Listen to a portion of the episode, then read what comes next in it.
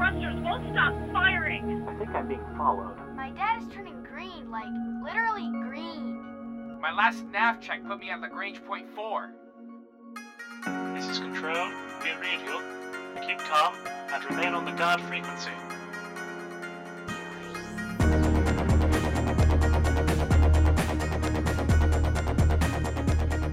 You're tuned to the guard frequency, and as all good pilots know, when you're out in the deep black, you want to keep one ear on the guard.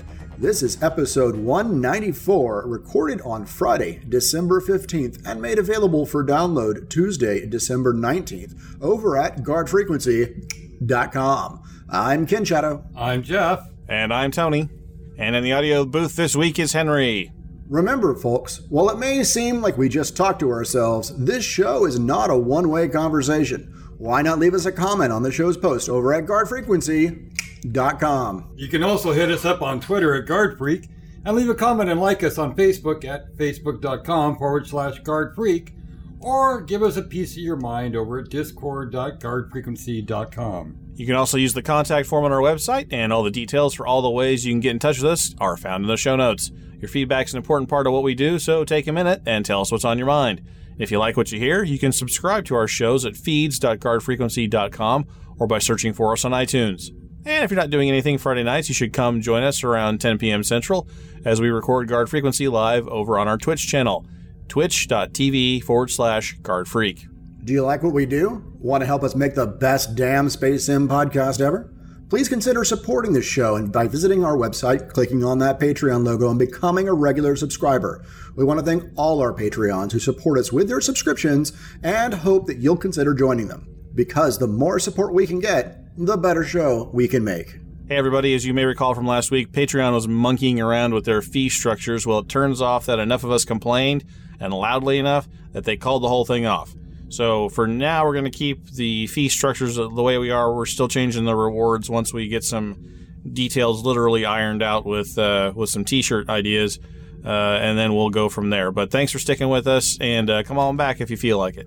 And don't forget about our sister productions. Priority One covers all things Star Trek, from the TV series to the MMOs, the novels, the movies, and everything in between. Be sure to check them out at PriorityOnePodcast.com. And our latest endeavor, Heroes Rise, brings you up to date with the worlds of Dungeon and Dragons.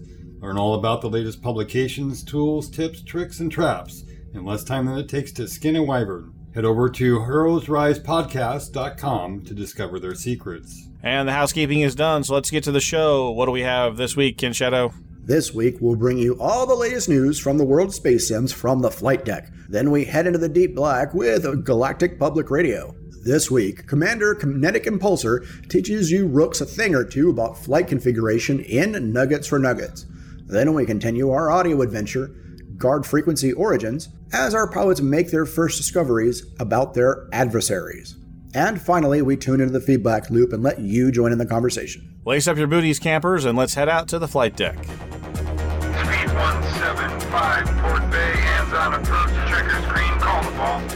Don't get technical with me.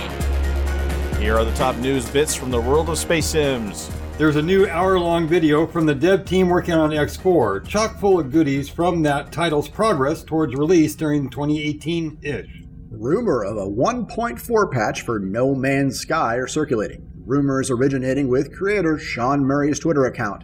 So take that with a grain of salt. And an unofficial mod lets you add random shipping encounters with famous sci fi ships like the Millennium Falcon. CIG and RSI have been sued by Crytek for infringement of intellectual property and breach of contract in United States federal court. So there's that. And finally, the Thargoids have blown up three stations in the Pleiades sector. This coincides with the introduction of the new Thargoid variant, the Medusa, and with Frontier's developments rising over 55,000 pounds, that's 80 million cubits in the metric system, for the Special Effects Charity. Although we're not sure if any of those things are interrelated. Also, new chrome paint packs are on sale, and oh yeah, the long awaited Type 10 Defender is almost ready for launch. All right, now I thought I'd leave this one up to the peanut gallery this week. Yeah, because you're dying to talk about the legal stuff, but everybody else wants to talk about Thargoids, no. right? No, no. I'm gonna leave it up to my intrepid band of co-hosts here. Which one we talk about? The one of the la- either one of the last two. But still a little of both. I mean, like the Star Citizen thing is interesting, but I don't think we really need to like go into too much depth on it, right? Henry, what do you think about that? What do you think about Ken Shadow's plan? My vote is I'm dying to talk about Thargoids, man. Okay, all right. So Henry says Thargoid. I'm dying to talk about RSI and CIG, and I think our listeners would also like to hear our thoughts on Right. that All right. as well. Let me put a vote in for Ken Shadow's compromise because we'll, we'll hit the they'll hit the lawsuit thing briefly, um, cover some stuff, but I don't want to get too far into it because this is just the complaint.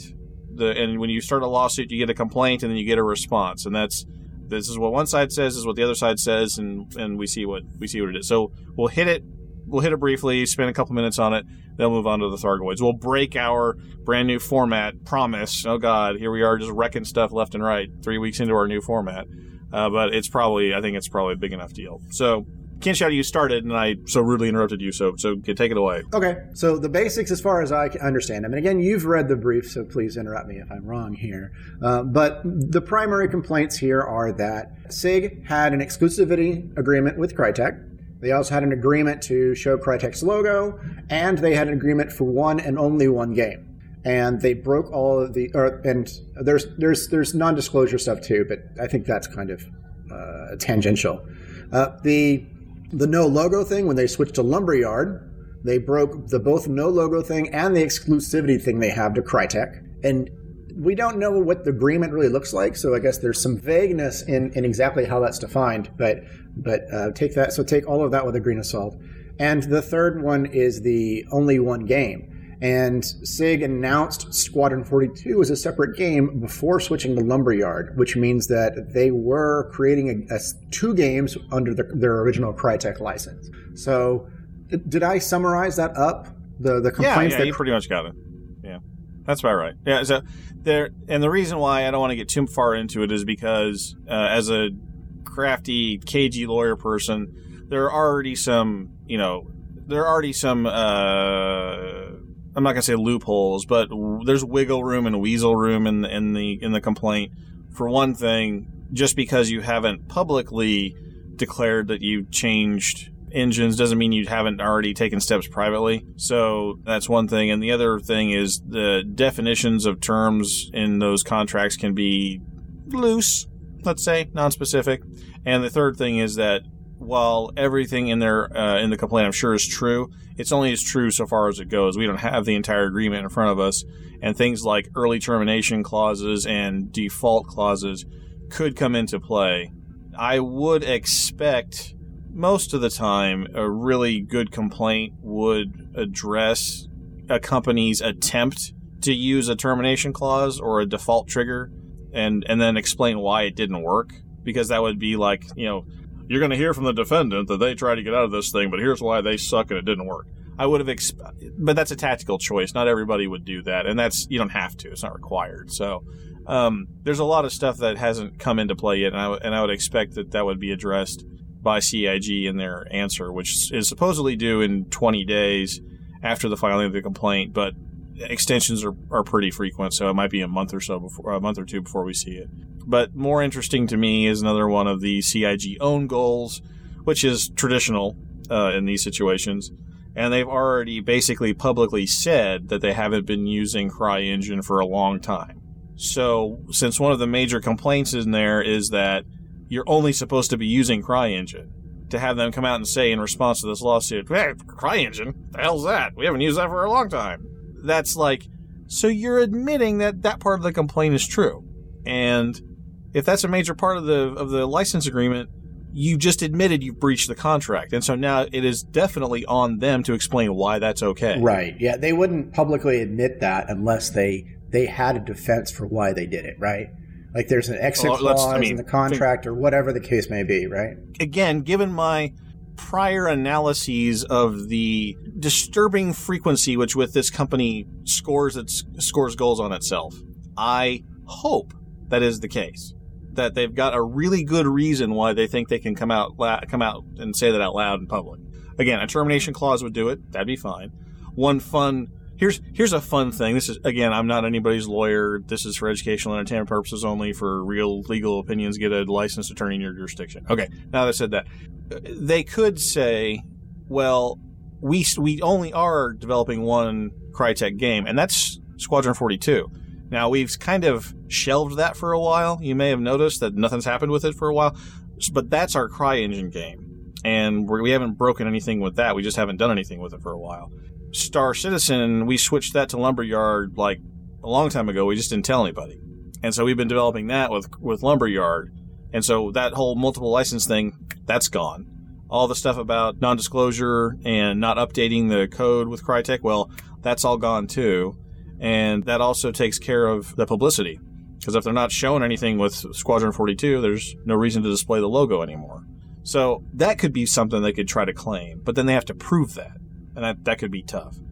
And the other thing in there that's got to be kind of pointed out is that Ortwin's been playing both sides of the field. He had prior relationships with Crytek. I think Crytek is trying to take Ortwin out so that he can't come in there and say, no, this is what this term means. Exclusivity means that, and this term means that. They're going to take him off the field. Well, they could just they could he could just coach someone on those uh, on those aspects though, right?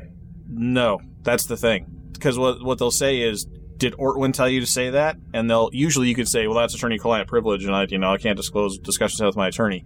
Except, no, you can because Ortwin played both sides of the well, field. Or, so anything he, he told lawyer, you, I mean, like how if they're going to use an Mm, internal. not anymore. He's not. Well, I mean, if if, he's gonna, if they're going to use an internal lawyer, they've all talked to Ortwin at one point, though.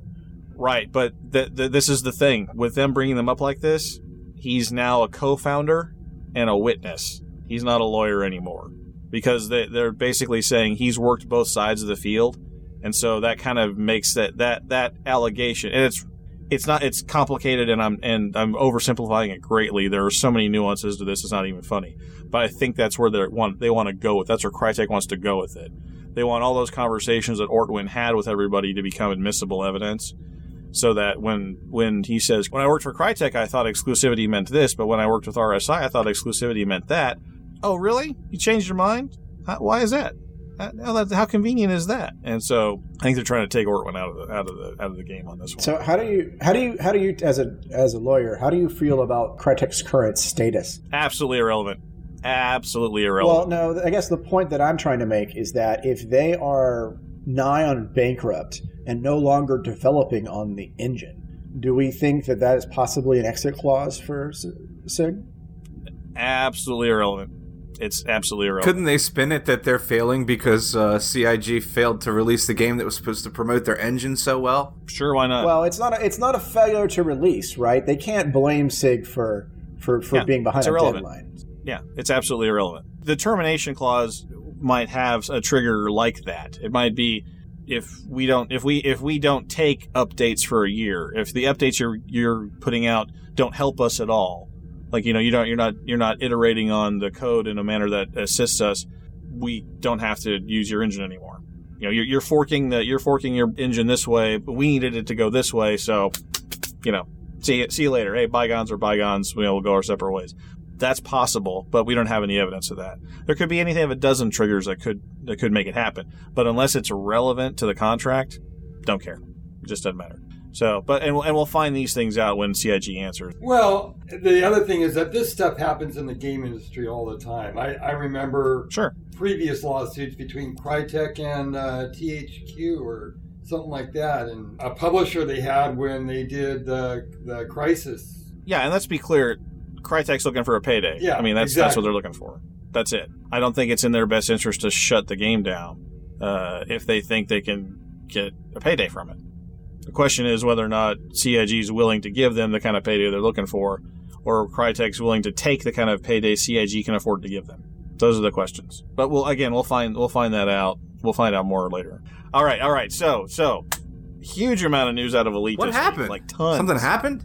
A lot. Yes, finally, the thing I've been asking for happened, but I'm not real keen on how, because because it's not like it's not like people that are hanging around these stations like saw the Thargoids warp in and like you know massively lay waste Yeah, but everything. Elite's now not built like they like that. server update. That had to happen I know, but I yeah. want it to be. What happened if you were on one of those stations when it happened? Uh, after They the- moved the you to the nearest safe place. Plus, if you had ah. any modules or ships docked there, they got moved someplace safe also. That's lame. That's lame. I'm glad I didn't lose stuff. Why is that lame?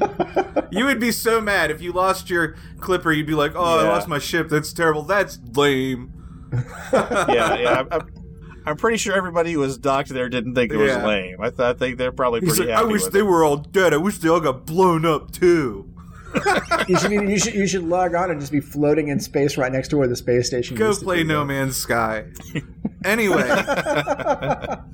You're Henry. You're, I mean, you're absolutely right, Henry. The game's not built that way, but I want it. I want them to overcome this hurdle. I want them to be able to do that next time. It seems to me like being there as it happened, even if it's only five or six commanders, even if it's only a few people in open at the time when they decide to pull the trigger on it. I I think it's big enough that they should really work on that. It's a big enough. Uh, you want you want some people to say, "I was there. I saw it." Well, happen." what, what would be better is if they if Thargoids attacked just lots of stations at random, right? And maybe not didn't blow them all up, but they they swoop in, Right. did an attack run, and then took off, right? And then lots of people would be be able to see the events, right? Yeah, yeah, uh, th- th- that could they could do that too. I, although I think for story reasons, they just announced like they had like a, a, an article the previous week that, uh, and we covered it. I think in our Galactic Public Radio, Jeff announced the Aegis Group has stations in just about every human occupied system in the Pleiades, and then the Thargoids hit three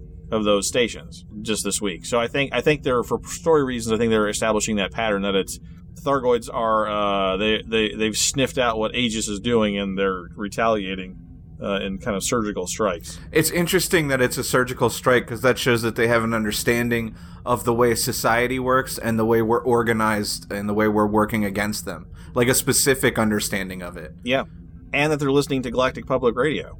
Uh, Yeah, absolutely. Yeah, yeah, Um, yeah. So I mean, they're they're, they're tuned into the Because compare that to what we know about them. We don't know what their structures do. We don't know what those map rooms are for. We know next to nothing, but they know how to uh, specifically hit us someplace important. Yeah. They've captured some commanders and integrated them Kerrigan style. Is that what we're saying?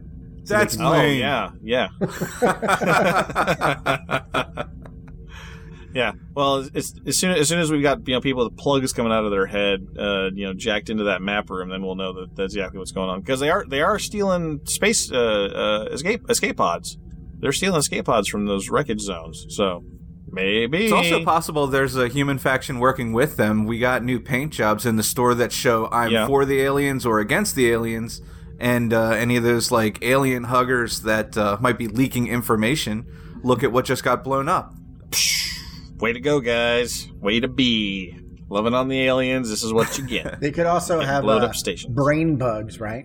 Sure, sure, why not? I mean, uh, one one sort of uh, forgotten storyline that's been under this under the game since probably close to the beginning is the outbreaks. There's been uh, like a there's been rolling outbreaks all throughout human space, and only this one certain type of tea cures it or something. I don't I don't remember all the details of it, but early speculation was that well this is like the Thargoids' revenge, right? They're like messing with our metabolisms and uh, and, and biozones and whatever uh, this is their this is their way to sort of infiltrate us. So I mean, why not? They could they could do that. Sci-fi. They can do whatever the hell they See, I was expecting something like that when they when they found the generation ship that had killed itself and gone crazy from receiving some transmission during the time when the Guardians were being Yeah. discovered, and we found out that their whole Sure. civilizations had somehow just gone away, just kill you know been killed off instantly. I thought maybe there was some signal that was out there just making the Guardians kill themselves off, doing the same thing with the generation ships. Maybe that was an attack from the Thargoids, because it's it's not a biological weapon. It's in the same kind of spectrum, you know, as a biological weapon. Yeah. But it's uh, you know, it, it'd be an alien way to do that. Um, I thought that kind of dangled and then fell off, and we didn't see anything else with that. I'm sure there's going to be some kind of biological warfare from them. There's got to be. Yeah, I think so. All right. Well, this is the the brave new world, brand new beginning. So we'll see what uh, we'll see what happens with it. In the meantime, doing those rescue missions is the first time I've actually felt urgency in Elite trying to do a mission. Yeah. Because there's never been uh, a sense of get this done right now until this mission. Running uh, into that station when it's on fire and melting your ship, picking up passengers and, and relaying them to the rescue. Man, that is really like heart pounding in VR. The heat mechanic in there is a nice Yeah. touch because if you don't get in and get out fast, your ship can overheat, And- and you're ha- you're having to pop heat sinks while you're in there too. So it is like a built-in time limit. It was great to have to put together a build that you've not had to use before. I, I loaded an Anaconda Yeah, with a bunch of cool, heat too. sinks, car or uh, passenger cabins, and that was it. And carrying uh, like Yeah. 120 people at a time back and forth. It's been a lot of fun. Yeah, yeah. It's that it that you know people complain about the whole community goal system and all that kind of thing, but the fact that you have to put together a new build and then go execute it, I think I, I think that's fun. I have a Oh, good time yeah. with that. Yeah. Um, I'd like to make a tip, though, something I learned while I was uh, dealing with this. We've Shoot. got these rescue ships, one large pad apiece. So remember not to linger on the pad, and remember, even if you go in the hangar, you're still blocking the pad for somebody else. So if you're in a private group or in um, open mode, make sure you get off the pad as soon as you drop your passengers. All right, well, now that we're all caught up with the latest space sim news, let's get caught up on space news with headlines from Galactic Public Radio.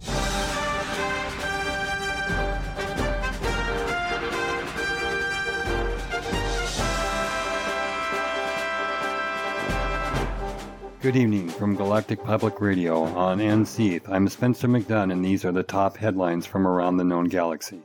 Devastating attacks have crippled three Aegis stations in the Pleiades sector, leaving hundreds dead and missing, and thousands stranded on board.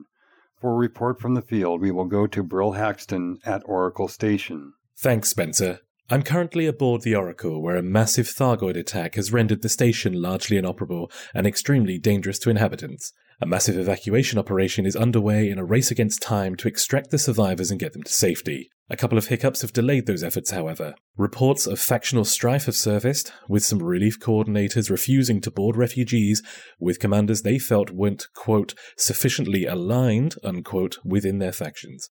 Also, a payment dispute with the commander of a Beluga Starliner locked up the only large size pad on the rescue megaship for the better part of a day. Local Pilots Federation representatives have since remedied both situations, but when it comes to humanitarian missions in the Deep Black, the prevailing sentiment still appears to be all for one, and mostly for me.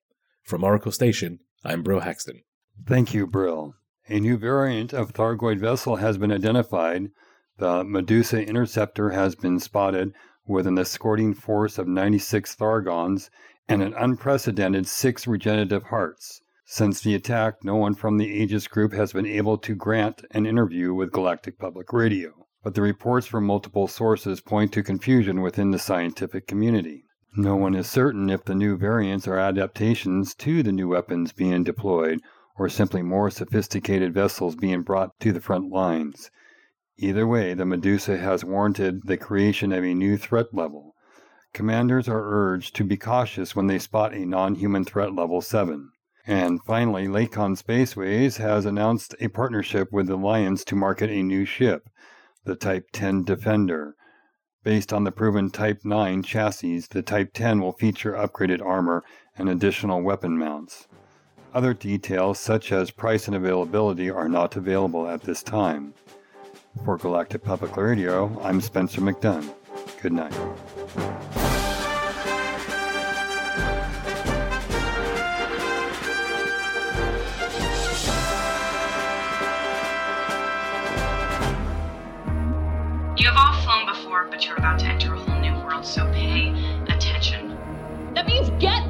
Your feet, Nuggets. Tin Hut! Officer on deck! As you were, pilots. I'm Commander Kinetic Impulsor from Guard Frequency Response, here with the essential tips to get you around the deep black and back home again. Today I'm briefing you on flight configuration in Elite Dangerous. We've noticed some of you rooks having issues with this, so we scheduled some training. Flight configuration is just my way of referring to how you've set up your control interface to make your spaceship go zoom. And that can be the difference between your future as a glassy eyed oxygen sink and a grease stain on my flight deck. A little bit of thought and practice with this technique can go a long way to maximizing your maneuverability in combat, as well as making your life easier with routine flight chores. In space, no one can hear you complain that there's no up down, left right, forward backward that works in every reference frame. You are your own frame of reference with complete freedom in three dimensions of both translational and rotational movement. You control the horizontal, the vertical, and the um, uh, the back and forthical. Shut up, Nuggets. You also control the traditional pitch, yaw, and roll postures of your craft with no regard to anything else in space, except maybe the mail slot. We'll come back to that.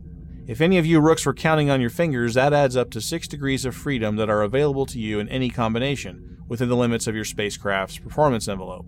Your job as a crackerjack space cadet is to make sure you're willing and able to use all six of those dimensions. Most gravity well dwellers can wrap their heads around three at most yaw, pitch, and back and forth. I said shut up, Nuggets. They ignore roll, which is vital to keeping turreted weapons on target, and when combined with a radical pitch change, is almost always faster than using just yaw.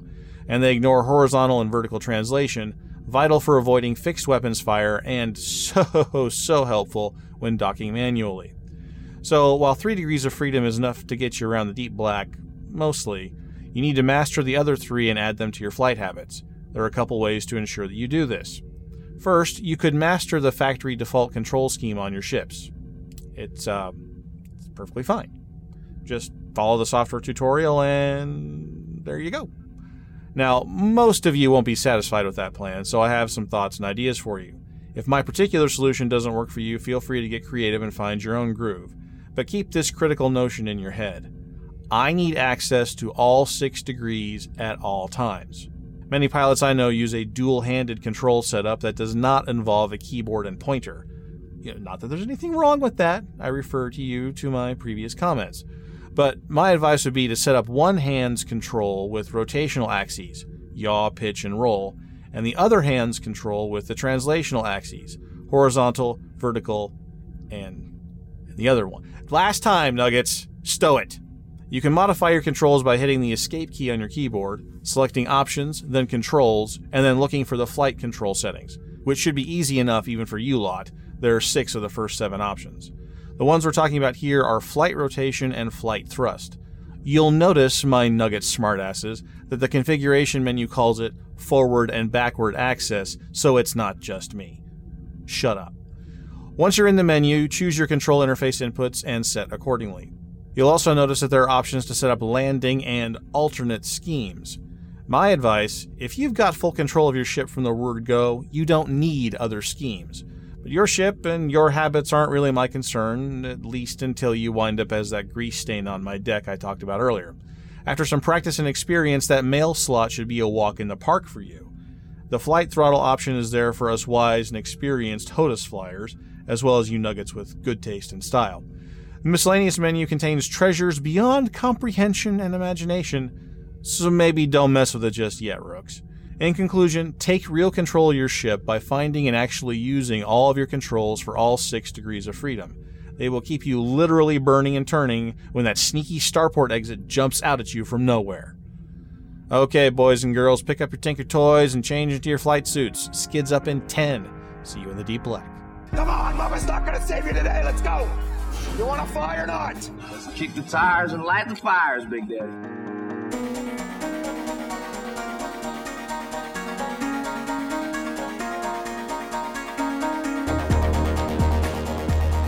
You walk out of the restroom area that's around the corner, and now you're basically just stood in the hallway hanging out. So, can we talk amongst ourselves, or you know what I mean? Do we talk to each You other can. at all, or are we just? No, this is strictly business.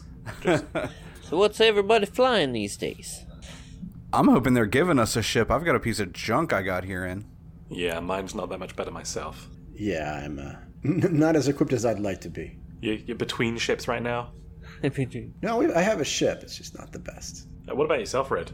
I've got I've got just a space hauler.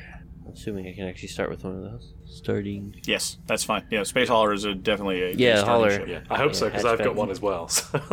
yep. It's got a bit of a funny smell in the back, considering I usually haul bio waste. But Speaking of a funny smell, why are we going out to check on? Uh, uh, they're they're sending us out to look at a narcotics hauler.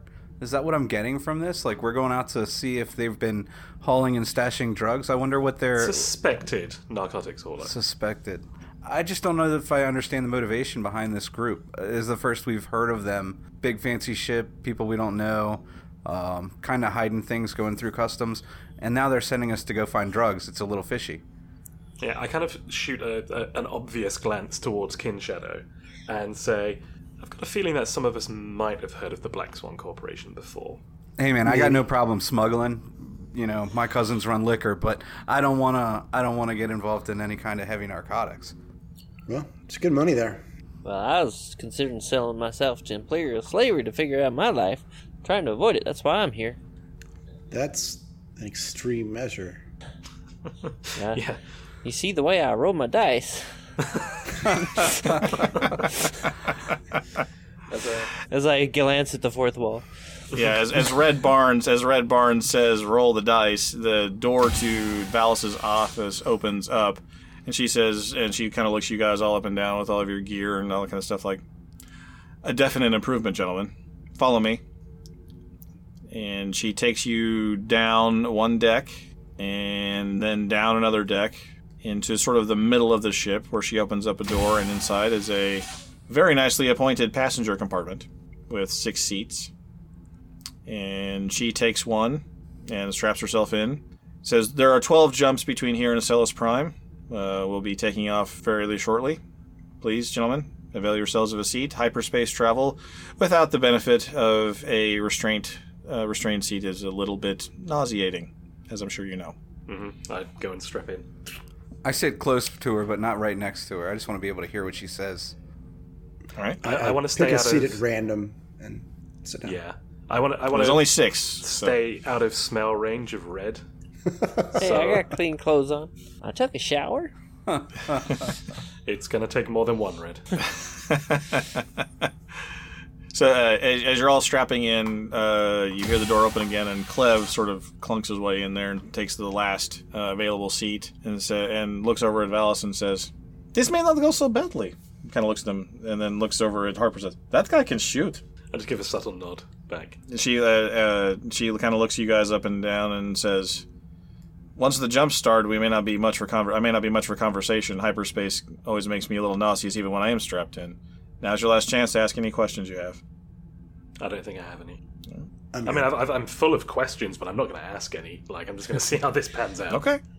Okay. All right. You, you you got your forty thousand credits, uh, just sort of almost burning a hole in your not quite pocket. Yeah. Like it's almost there. You can almost taste it. Okay. Oh, 12 jumps before right. before we do. Uh, where's the bathroom? We're Uh, astronauts. out Go the door to the left. Yeah. Two decks up. Uh, I, I point at point at Red and say, he may do that, but no. no. Have you, see how much this costs? They don't pay me extra to add to the load on the way. Your, your typical flight suit does have a limited elimination capability. It's but it's limited. You probably want to save that for when it When yeah, it actually- when the facilities gets aren't. there. Yeah. So- Yeah. I try and put on an air of confidence, but uh, you know, without even rolling, it's probably obvious that I am not as comfortable as everyone. All right, so you see uh, the Ken Shadow shifting in his seat a little bit. These restraints are not exactly sitting on him as comfortably as the rest of you guys are. It's almost like it, it's almost like he doesn't fit. It's almost like it's almost like he's expecting them to be buckled differently. Sort of more around Alright. the uh, around the wrists and feet, maybe. You know. No, no, no, no, no, no. But just good. you know, just he's not he's not you know he's not at ease. He's not as at ease with the arrangements as maybe the rest of you guys are. All right. So a after a few minutes, uh, presumably the facilities have been used. Uh, you hear a voice over the intercom announce, "Stand by for departure. All personnel secure for launch. Landing gear d- retracts. You feel the what little gravity there was in the situation sort of get even lesser and lesser as you as you float towards the middle of the station, and you feel a thrust in the back of your seat, and presumably the ship is on its way. Uh, after a few moments, you feel the first uh, sort of gut wrenching twist as the hyper uh, hyperdrive engages, and a period of maneuvering as the as the ship uh, exits hyperspace near the sun. More maneuvering, attitude change, another jump. This happens 12 times, one after the other after the other. They are they are not wasting time with this. It is it is a pretty fast jump. Um, I want everybody to roll a. Let's do an athletics check. Everybody, roll me an athletics. Oh, for the love. so I got a, a seven plus one. I have a two, which is a But natural, rolled which is a a natural one. one. You rolled a one. I rolled a 1. just one. like Justin. So, Lennon, you are you know you've you've you've you've been on the run before, right? You've had to make those quick series of jumps before. It ain't your first rodeo. You you hold it together. You're doing all right. Henry, you recently had a little bit of a run in. It's not. It, this is familiar to you. You've managed to kind of get your space legs on this a little bit. You are a little queasy, but you you know you turn green, and Clev kind of looks at you like, but you you're all right. I spent a karma Justin. point. okay, okay, okay. Justin spends a karma point. Justin spends a karma point. Uh, all right, all right, okay. There you go. All right, Justin, you had you, you didn't not much drink went down, mostly went on, but whatever you had in your stomach makes it all the way to the top, and you f- just just you grit, you grit your teeth, and you're like, I will not, I will not, I will not, and you you you gut it out. You're fine. Is there a, is there a barf might- bag on the back of the seat or anything like that? Yeah. So so do you want to spend a karma? You roll a natural one. You roll a natural one. You automatically can. It's like a thing you can do. You can spend a karma point if you want to. if you want to spend a karma point to re-roll, I'll let you. Or you can take the consequences. Either way is fine. Save your karma for for combat and whatever. Let's let's let's save. Let's see where this goes. So all right. So so on the other hand, the your bile Ken Shadow. This is completely outside of your experience. This is that that rapid jump succession is just you were not prepared for this at all. It is not a thing that's in your wheelhouse. Mhm. I want you to roll a perception check for me now. Uh, I'm, all right. Yeah. I rolled a. s- I got a seven. All right. So you rolled a Seven. I rolled a six. Right. Six plus one, seven. six plus one, seven. All right. So you do in fact notice at the very last second in the armrest of your restraint couch is in fact what looks like a vomit receptacle, a All barf right. bag in the parlance of, of, of travel. Uh, so you you you do. Uh, I'm not going to make you roll again. You you you successfully catch. Uh, is it like a vacuum that expensive, tube, expensive like a bag, or it's just it's just a bag. It's a good old just a good old fashioned bag. These are hardcore space guys, right? I mean, you know, this is like you know they the sort of minimum standards people expect. so it's just a bag. All so right. you just you, you you that expensive expensive wonderful scotch you just had uh, to no it no longer no longer resides within you. That tastes good Uh, coming back up, huh? Yeah, it well, probably did not. And Clev was chuckling. Clev chuckled a little bit at Shiv. He started laughing at Henry, but then kind of like, kind of gave him a wink, like, "There you go, buddy. There you go." And he just busts out laughing at you. He just is just roaring. This guy is a funny guy. I told you he's a funny guy. Look at this. you guys are kind of screwed, probably, yeah. so I, uh, I, I try and put in as much uh, confidence as a man vomiting into a airline bag can put on. so you are in zero G, but the the force of the of the control you know, The gets- makes it just it, it's all in there. It, it gets in there. There's not a humongous mess. You have vomited in space before. You're an Sure. experienced space traveler. Just this particular experience was outside of your realm of. of, of It's like the of- ship is of, too uh, use. smooth. You know, used to a bit of rough and bumping, and this was just Well, n- this it's it's the rap it's the rapid it's the rapid uh, g-force changes as the orientation and it's the it's just the hyperspace jumps one after another after another after another just got to him so and then but all is the moment has now passed as has his lunch or breakfast or whatever it was he'd had uh, so we are now uh, in uh, the Acellus Primus system and you hear come over the intercom. Uh, course laid in for Acellus Primus 2. Super cruise, and after a little while, you start to feel the pull of gravity underneath you, um, and not so much the lateral acceleration of a ship moving, but the planetary gravitation of a, of a small moon as you come in and land at Baker's Prospect. You hear the magnetic clamps grab onto the cutter's landing gear. You hear the, the vibration. You feel the vibration of the, the, of the of the ship being pulled down into the hangar bay, and then you hear and then you hear the clang as uh, as the uh, bay is pressurized around the ship. Valis and Clev uh, both undo their restraints. I assume you all follow suit. Yep. Yeah, gingerly. Ginger, Clev, Clev says, "I will take this from you. I will take this. You are a hilarious guy." He he, he, he relieves you of your Thank you, bag. Clev. Thank you. And it, and it for you and the time. come back. We fill you back up with this stuff from Valis's bar. I know the better stuff. You got the cheap stuff. I get you the better stuff. And that's that's what it was. It was the cheap stuff that made me do that. Yeah. Okay. Sure. Uh, roll a bluff check if you want. Yeah. See if you can bluff him. See if you can What bluff is him. uh okay? Go for I got a nine. hey, he goes. Oh, okay. Well, you know, happens to people. It's okay, but you know, we'll, but better next time. Better That's just to make used to the expensive things in life. That's what we gotta do, right?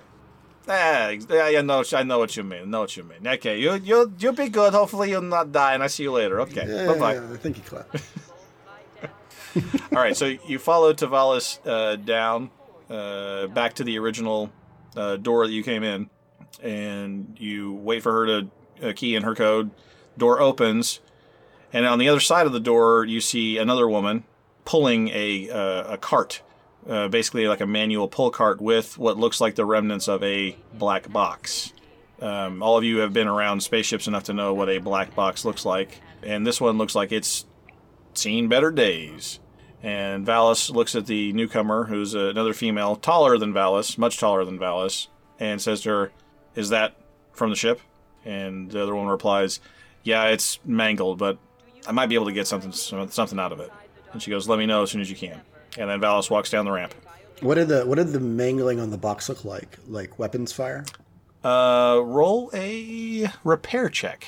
Oh, you guys can all roll. That's something I actually have points in. Okay, good. Well, you can all. Uh, every, actually, everybody can roll repair checks. I if got you a want 10. because I rolled a 14. All right. Yeah, eh, y'all rolled pretty good. Henry, have you rolled yet? The anti me.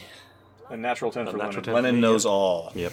I just feel I should point out one, I'm wasting all of my tens. Two, it just so happens that every skill that we've tried so far happens to be something I'm trained in. So as soon as we get outside into the real world or into the real space, that's when it's all going to go to See, the pot. you guys, have, you guys have been like, there's been enough of this sort of like making stuff up stuff that I've had to kind of like off the cuff do with you guys that we haven't even gotten to combat yet. So I mean, yeah, Lennon has the uh, submachine gun, but may not be. And good. he did actually Um, do combat with some paper with that, so there was combat. Yeah. Oh, that's Yeah. true. That's right. He, he vanquished the paper. Absolutely. Um, all right. So, uh, and Henry rolled a twelve. So, all you guys uh, look at this, and you've all of you have been an, around enough space tragedy before to recognize that this is this is the black box of a ship that was destroyed. It's not like somebody like removed it for testing or anything. It's scarred. It's battered. There's uh, debris and shrapnel uh, embedded in various parts of it. Uh, the interface itself, where people would sort of plug it in, is like completely covered with debris and scoring. It's like you can't just plug it in anymore. So this thing uh, is is is wrecked pretty good. No, nothing obvious that's a laser burn or something like that. It could be any kind of explosion, though, right? It- yeah, there's no. There, it's not like somebody shot the the black box. No, that's not what happened. It was part of a larger catastrophe, one that sure you know took it was the was the final act of the ship. Goodbye, sir. You know, Could have still been weapons fire. We just don't know that right now. Uh, yeah. Um, and Lennon, with your roll, with your role, Oh, bonuses, You 'cause have of natural actually. 10. Yeah, with a natural ten. With Lennon's roll, this is. Let's do. Uh, uh, I'm going to do it this way. Lennon, with your roll of the natural ten, this actually is the same model of black box that was on uh, on one of your ships that Mhm. was had been wrecked in the past. Yeah. You know, th- this is the same. You have not only seen this model before, but you have actually sort of brought one of these back from the dead before. Right. Not to the extent that this one is, but this one. But this is you're you're you're on your turf with this thing. Yeah. And Um, you- so I and you know to, I tend to Valis. Was this from the Aurora? She says, "No, this is from the ship that found the Aurora." Sorry, that's what I meant. Is this from the ship that found the Aurora? Um, what was that from the ship ship's that name, found the by the way? I don't think we ever heard. we don't know. That's one of our problems. And she get and she gestures to the gestures to it. We were, we were able to make a partial recovery, but much of the data has not been recovered yet. We were able to locate the ship's last coordinates prior to its jump. That was something we were able to extract from our preliminary report. So we know where it came from. We know where, where the location of the Aurora should be. But other than that, we're going to have to wait for an analysis. Sure. Okay, well, we've got a mission to do, but if you haven't done that by the time we get back, I'll take a look at that for you. Why do you ask now? I've you didn't ask that before. I've seen one of these before. That's all. This this exact model. I just know my way around it, and if it was from the Aurora, You watch the two women exchange a glance at Mhm. each other. okay. Mr. uh, Harper, this is Rochelle. Rochelle is our resident computer expert. She had given me an estimate of four to five hours before she was able to get around the insides of this. How long would it take you to get into the inside of this? Sort of out of character here. What would like? Is that a reasonable? Would I You- know this that that was this a is reasonable like time? You've you've already done this before. This is like this Sure. this is like oh yeah This this is is, every what I did a couple this is no no no this is I had to do this like a couple months ago or you know Yeah. or a few a couple years ago. It's it's this model and I know where there's like this backup jack in the Sure. like under this pa- I mean you you rolled a natural ten. Yep. Like Um, find me a crowbar. Yep. uh, so I turn turn to Rochelle and kind of address the two of them. Probably a bit quicker than that. Uh, I've done one of these recently, so yeah. I mean, if you've got a terminal nearby and we can spare Rochelle pulls out a uh, Rochelle pulls out a terminal and Mhm. says, "This will just help you. All we know is the location. We don't know anything about what happened. Okay. And the more you guys find out here, the more prepared you'll be for whatever's out there." All right. So um, I sort of turn to the rest of the uh, the group that's with us and say, "Okay, we've all got different backgrounds, different skill sets. That's probably why we've all been put together. I can't think of every question. So if you guys want to know anything from this, let me know and I'll see if I can extract it." All right. So you plug the terminal in, start working your mat. You find you find that backup jack uh, in the guts of the thing. Plug the terminal in, start working on it. I want you to roll a computer check for me. Uh, see now. Before, And- just before I actually roll this, I'm just going to say, guys, Yes. I'm sorry in advance because I've wasted all my tens. So Now, well, so you, but you guys are all. Hang on a second. Actually, let's do this too. You guys are all huddled around, right? So I will let uh, I will let everybody roll a computer check because Lennon has already invited you all to sort of like help out. Lennon Lennon knew where Lennon knew where to put the chalk mark. You guys have to now have to figure out what's underneath the chalk mark. What's there? You have to figure out what's what's going on underneath it. So I'll let you guys all roll a computer check. yeah, roll a seven. Four plus two, so that's a six. Uh, Shiv, Shiv, are you are you adding your your baseline stuff to it? Is Oh, it- eight. I forgot. I get. Okay, eight. I get mine's a w- six, plus one. as is Lennon's. It looks like. As is uh, Ailes. So Yes. Well, believe it or not, it's all good old Red Barnes that kind of comes through. You go, he's he's had he's had enough of he's been around faulty equipment before and things not quite working right. He knows a couple tricks to get things back up to snuff. And good old Red Barnes uh, is able to get you uh, some uh, some information. For example, this was from an Imperial courier spaceship. So I want everybody now to roll a uh, start a, uh, a spaceship piloting check on that. I got I got a, I got a five. I don't even know what the hell I'm going. Five, six. What else we got? It's a spaceship. What's that? Eleven. Spaceship. Lennon with an 11. All right. 11 went from Henry. Okay. Uh, uh, uh, so Harper and Ale kind of exchange looks as soon as Red Barnes says Imperial Courier. And you look at each other like, that's an expensive, fast ship like this one we're on. This is this is not this is not the sort of ship that just gets jumped and blown up. Uh, it should have been either able to run away or outclass most of the stuff that's running around a, a, pla- a system that is largely full of rookies. This is the rookie system. It's got no business being near a gas giant in the rookie system because there's just nothing here. And if it did get into trouble, it should have been able to run. Uh, maybe it was there looking for the ship it found specifically instead of stumbling upon it. Yeah. All right. So you also discovered that the pilot's name was Richard Yin. The craft was registered to a Richard Yin. And because Red Barnes has been around the block a time or two, you're able to get his pilot's record off of the thing too. And you find out Comes handy working out in the uh, docking bays. You learn some things. you learn thing here. You learn thing. I too. just thought it was this. Uh, I thought it was because this the ship that it belonged to was just a big pile of excrement. But there you go. It's, I can put up with crappy jokes all day long because I make them too. All right. So, and you also find out that Richard Yin uh, once had a record for narcotics smuggling. Tricky Dicky. That was cleared off via the Interstellar Factors system, which is a sort of remote bounty cleaning service. It's a little gray, but people tolerate it because the fines get paid and the records get cleared. So Um, you find that, that he had, activ- had activity through them. Yes. Sure. I was going to say, um, is it possible to check if a bounty has been recently claimed for him? Yes. Why don't you roll a? Um... No, I'm gonna let you just have that one. Uh, you asked to, you asked Valis. You asked Valis. Yeah, yeah, yeah. And she pulls up on her hand com, which is connected to the main computer of the of the ship, and she says there uh, neither a bounty on Mr. Yin nor one of uh, one been claimed. Okay. And then, as uh, as uh, Red Barnes is further indulging himself in his little thing, he actually finds flight recorder data from the last battle that took place, and you learn that it was interdicted by an Eagle Mark II and a pair of Sidewinders. Hmm. Now he was not able to get scans of them, so you can't you don't have any IDs on them, but you know they were it was an Eagle Mark II and a pair of Sidewinders. These are like they shouldn't have been able to take out an Imperial courier. That's right? what I was thinking. Yeah, that's with you guys with your high rolls. You're like Maybe Yeah. Mr. Uh, Mr. Dick Yen was sampling the goods, huh? Yeah, Not maybe. flying Maybe straight. anything's possible. Maybe. Maybe he's going undercover, making it look like he got blown away. Of course, Maybe that's a waste of a Maybe nice he was in the middle of the uh, of extracting something from the salvage when he uh, got Mm-hmm. hit. Here's a question. If So- the ship that was found was probably smuggling something, and a smuggler found it, I wonder if he had taken anything that was found on the ship with him, and then these ships that not, that blew him up might have gotten um, whatever he'd have taken. Because if he's a smuggler and he found something on that ship, he's probably not going to leave it there. That's a very good point. Actually, it'd probably be worth checking. Uh, Is there a record of what he found, maybe in the black box? Can we check? Yeah. Uh, sure. Uh, uh, Shiv, why don't you roll? Uh, I, want, I want new. I want a new roll, and I want just from Shiv because Shiv's like, oh, he's he's in there. He's in there doing it. Give me another computer roll. They got lucky last time. Boop, boop, boop, boop, boop, seven.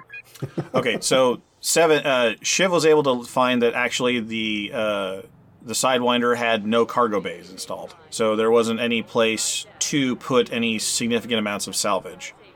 Now it was narcotics, obviously, so he could like stuffed a bag full of something somewhere, but Sidewinder or the cutter? Cur- no, courier. The, the the courier, the courier, Courier. because you're, you're you're you're scanning the, the black box, of the courier. Right. So you, you, said Sidewinder, so I was confused. Oh, I apologize. I apologize. So the, the, the, the courier had no cargo bay installed, so he couldn't have taken any significant amount with him. He could have taken like samples, like for personal use. But a Lakon Type Seven, which is a substantial hauler of stuff, would have like you know hundreds, of, you know maybe a couple of hundred of cargo units available to it. The courier had nothing. So whatever might have been there is probably still there. Well, unless the Eagle and Sidewinders have made off with whatever was there. They couldn't take much either if they were if we're talking about a Type Seven. You Yeah. know, there's tons of cargo space versus maybe 16 units and two sidewinders. Or unless the real cargo was information of some sort. Hmm. Look at looking at the black box. Uh, Red, are you able to find out if they if the uh, Imperial courier sent any sort of transmission prior to being destroyed? Did it squawk seven seven zero zero? Did it call for help? Yeah. Did it call for help? uh, the communication logs here are fried, but you asked Tavalis the same question Yeah. as far as bounties, you know, because she was able to do bounties. Yeah. And she said no distress calls were logged in this area. Any escape pod info? Did he eject and maybe get picked up? When you ask this question, roll. I want you to roll an insight check. Am I looking for a lie? Because that gives me a You are looking. You are looking for insight, Insight, Mister right. Mister Chivalry Bean. Insight. You're looking for insight, Mister Barnes. I want you to. I want you to be insightful.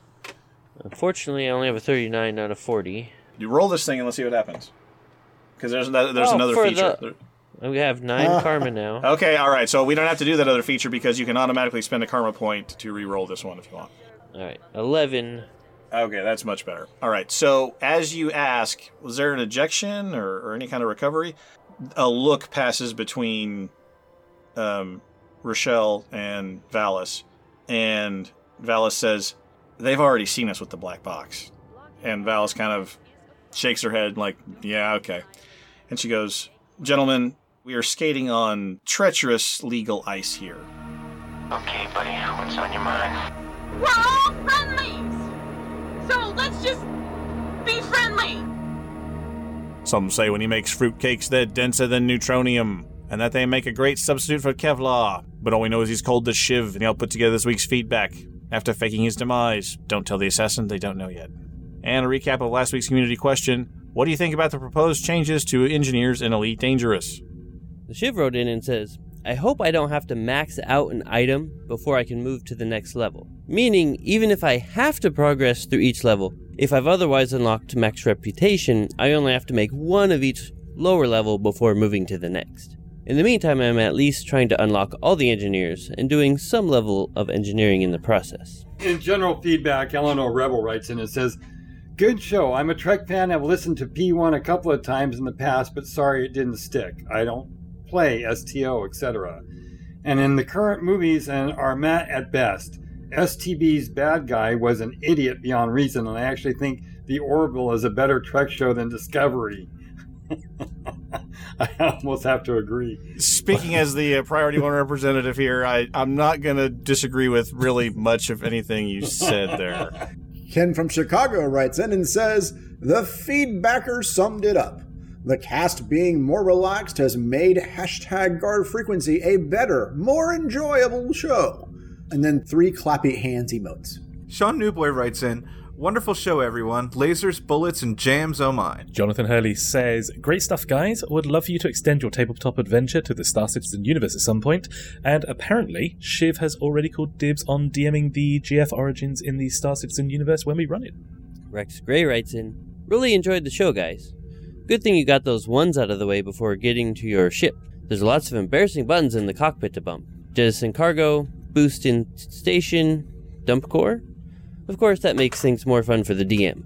And Turkish the German writes in and says, Love the new format. Thanks for your time and effort providing entertainment for us each week. We try so hard to do that. Totally agree with the Star Trek feedback. I meant about the Orville being awesome. I did like Discovery. I do like that, but the Orville is great. The Orville is a great show. Seth really nailed it on the head with this one. I enjoy all the sci-fi shows, and I will watch all the sci-fi shows. I'm not, uh, I'm not, I'm not biased in any way. I, I will enjoy them for their own own merits.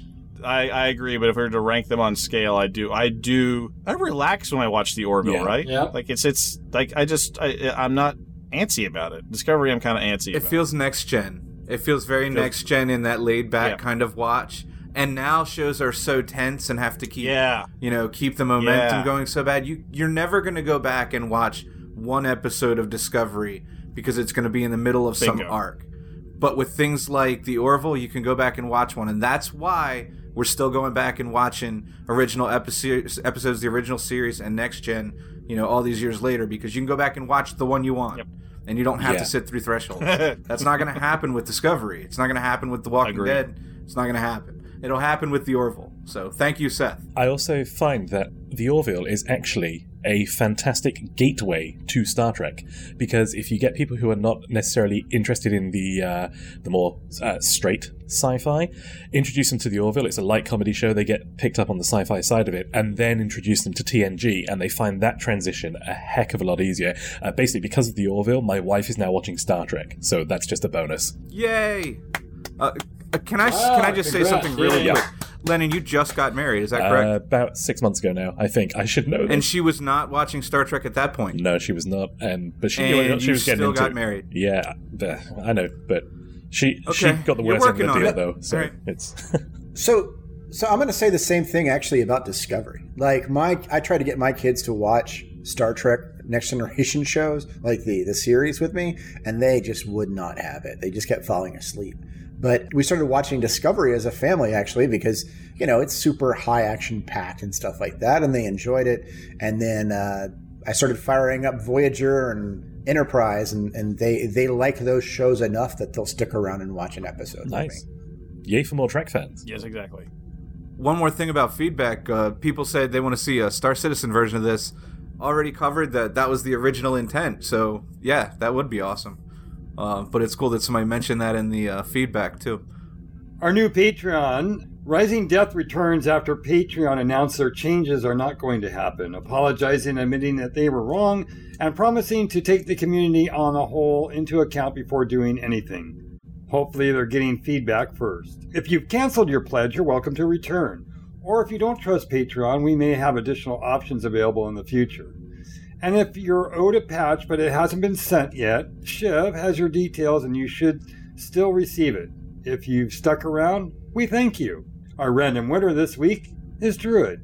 And this week's community question What do you think about the new Thargoid attacks on the stations? Are you uh, participating in the rescue operations? And otherwise, that was the show.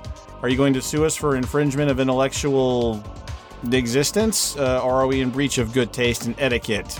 Chicken people. Drop us an email, a tweet, or a comment on our show posts, which you can find on our website and over on our Facebook page. And that brings us to the end of episode 194 of Guard Frequency, our last show of 2017. We'll be back with episode 195 on January 2nd of 2018. So be sure to keep an ear out for our shows over at guardfrequency.com. We want to thank the entire team at Guard Frequency and the Priority One Network. Thanks to our community manager, Justin Chivalry Bean Lowmaster, our artist, Ben Sanders, and of course, our audio engineers, Mikey and Lennon. Thanks to our syndication partner, The Base, and special thanks to Ronald Jenkins for his permission to use his music in our show. Visit ronaldjenkins.com for more of his work. But above all, we especially want to thank you folks for tuning in. If no one's listening out there, the deep black gets pretty lonely. Reduce thrust. Down to 330, Carol 15. Squawk 7700. Stay on the guard.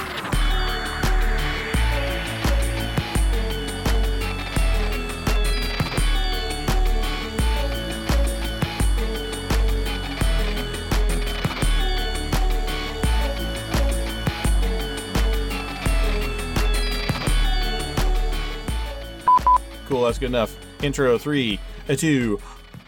Uh, one second, let me check my, check my levels. Uh, turning Please up my stand by gain. as Ken Shadow. Turn up a little bit again, level. because my waves are too small. This week, Commander.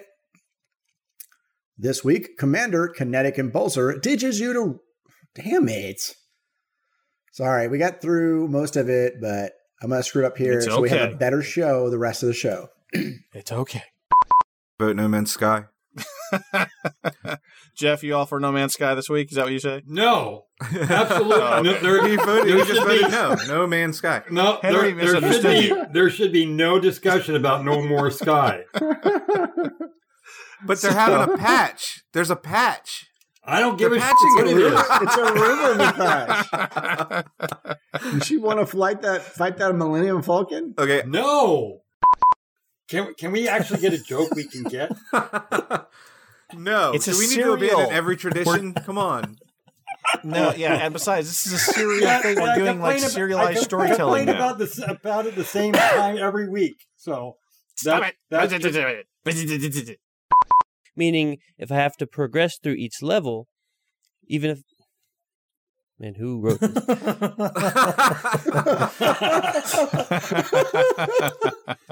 Why do you think we wanted you to read your own own uh, feedback? Uh, audio note: We're gonna have to bleep out most of So that YouTuber's be name. Googling You're not, bleep no, you're not, bleep. really, you're not really going to bleep Seriously. that out. totally, totally serious. Go, go, go! YouTube search or Google font, bleep. Dictor Van Doomcock, and Yeah, go ahead and do it again. So we bleep that again. Good. No, Keep Nice saying and it, it'll work played. out. bleeping. We'll put it in our show No notes. We'll put it in the show notes. it's, he's got a chicken in his logo. You know, like a chicken, like sure, a male chicken. and that makes it okay. And that makes it okay. yes, it does, lawyer sir. It's family friendly. It's a family friendly chicken. anyway, um, so which voice am I supposed to use this week? Your regular one that you use every week. Your chicken voice. No. I vote chicken voice. I like big booties and I cannot lie.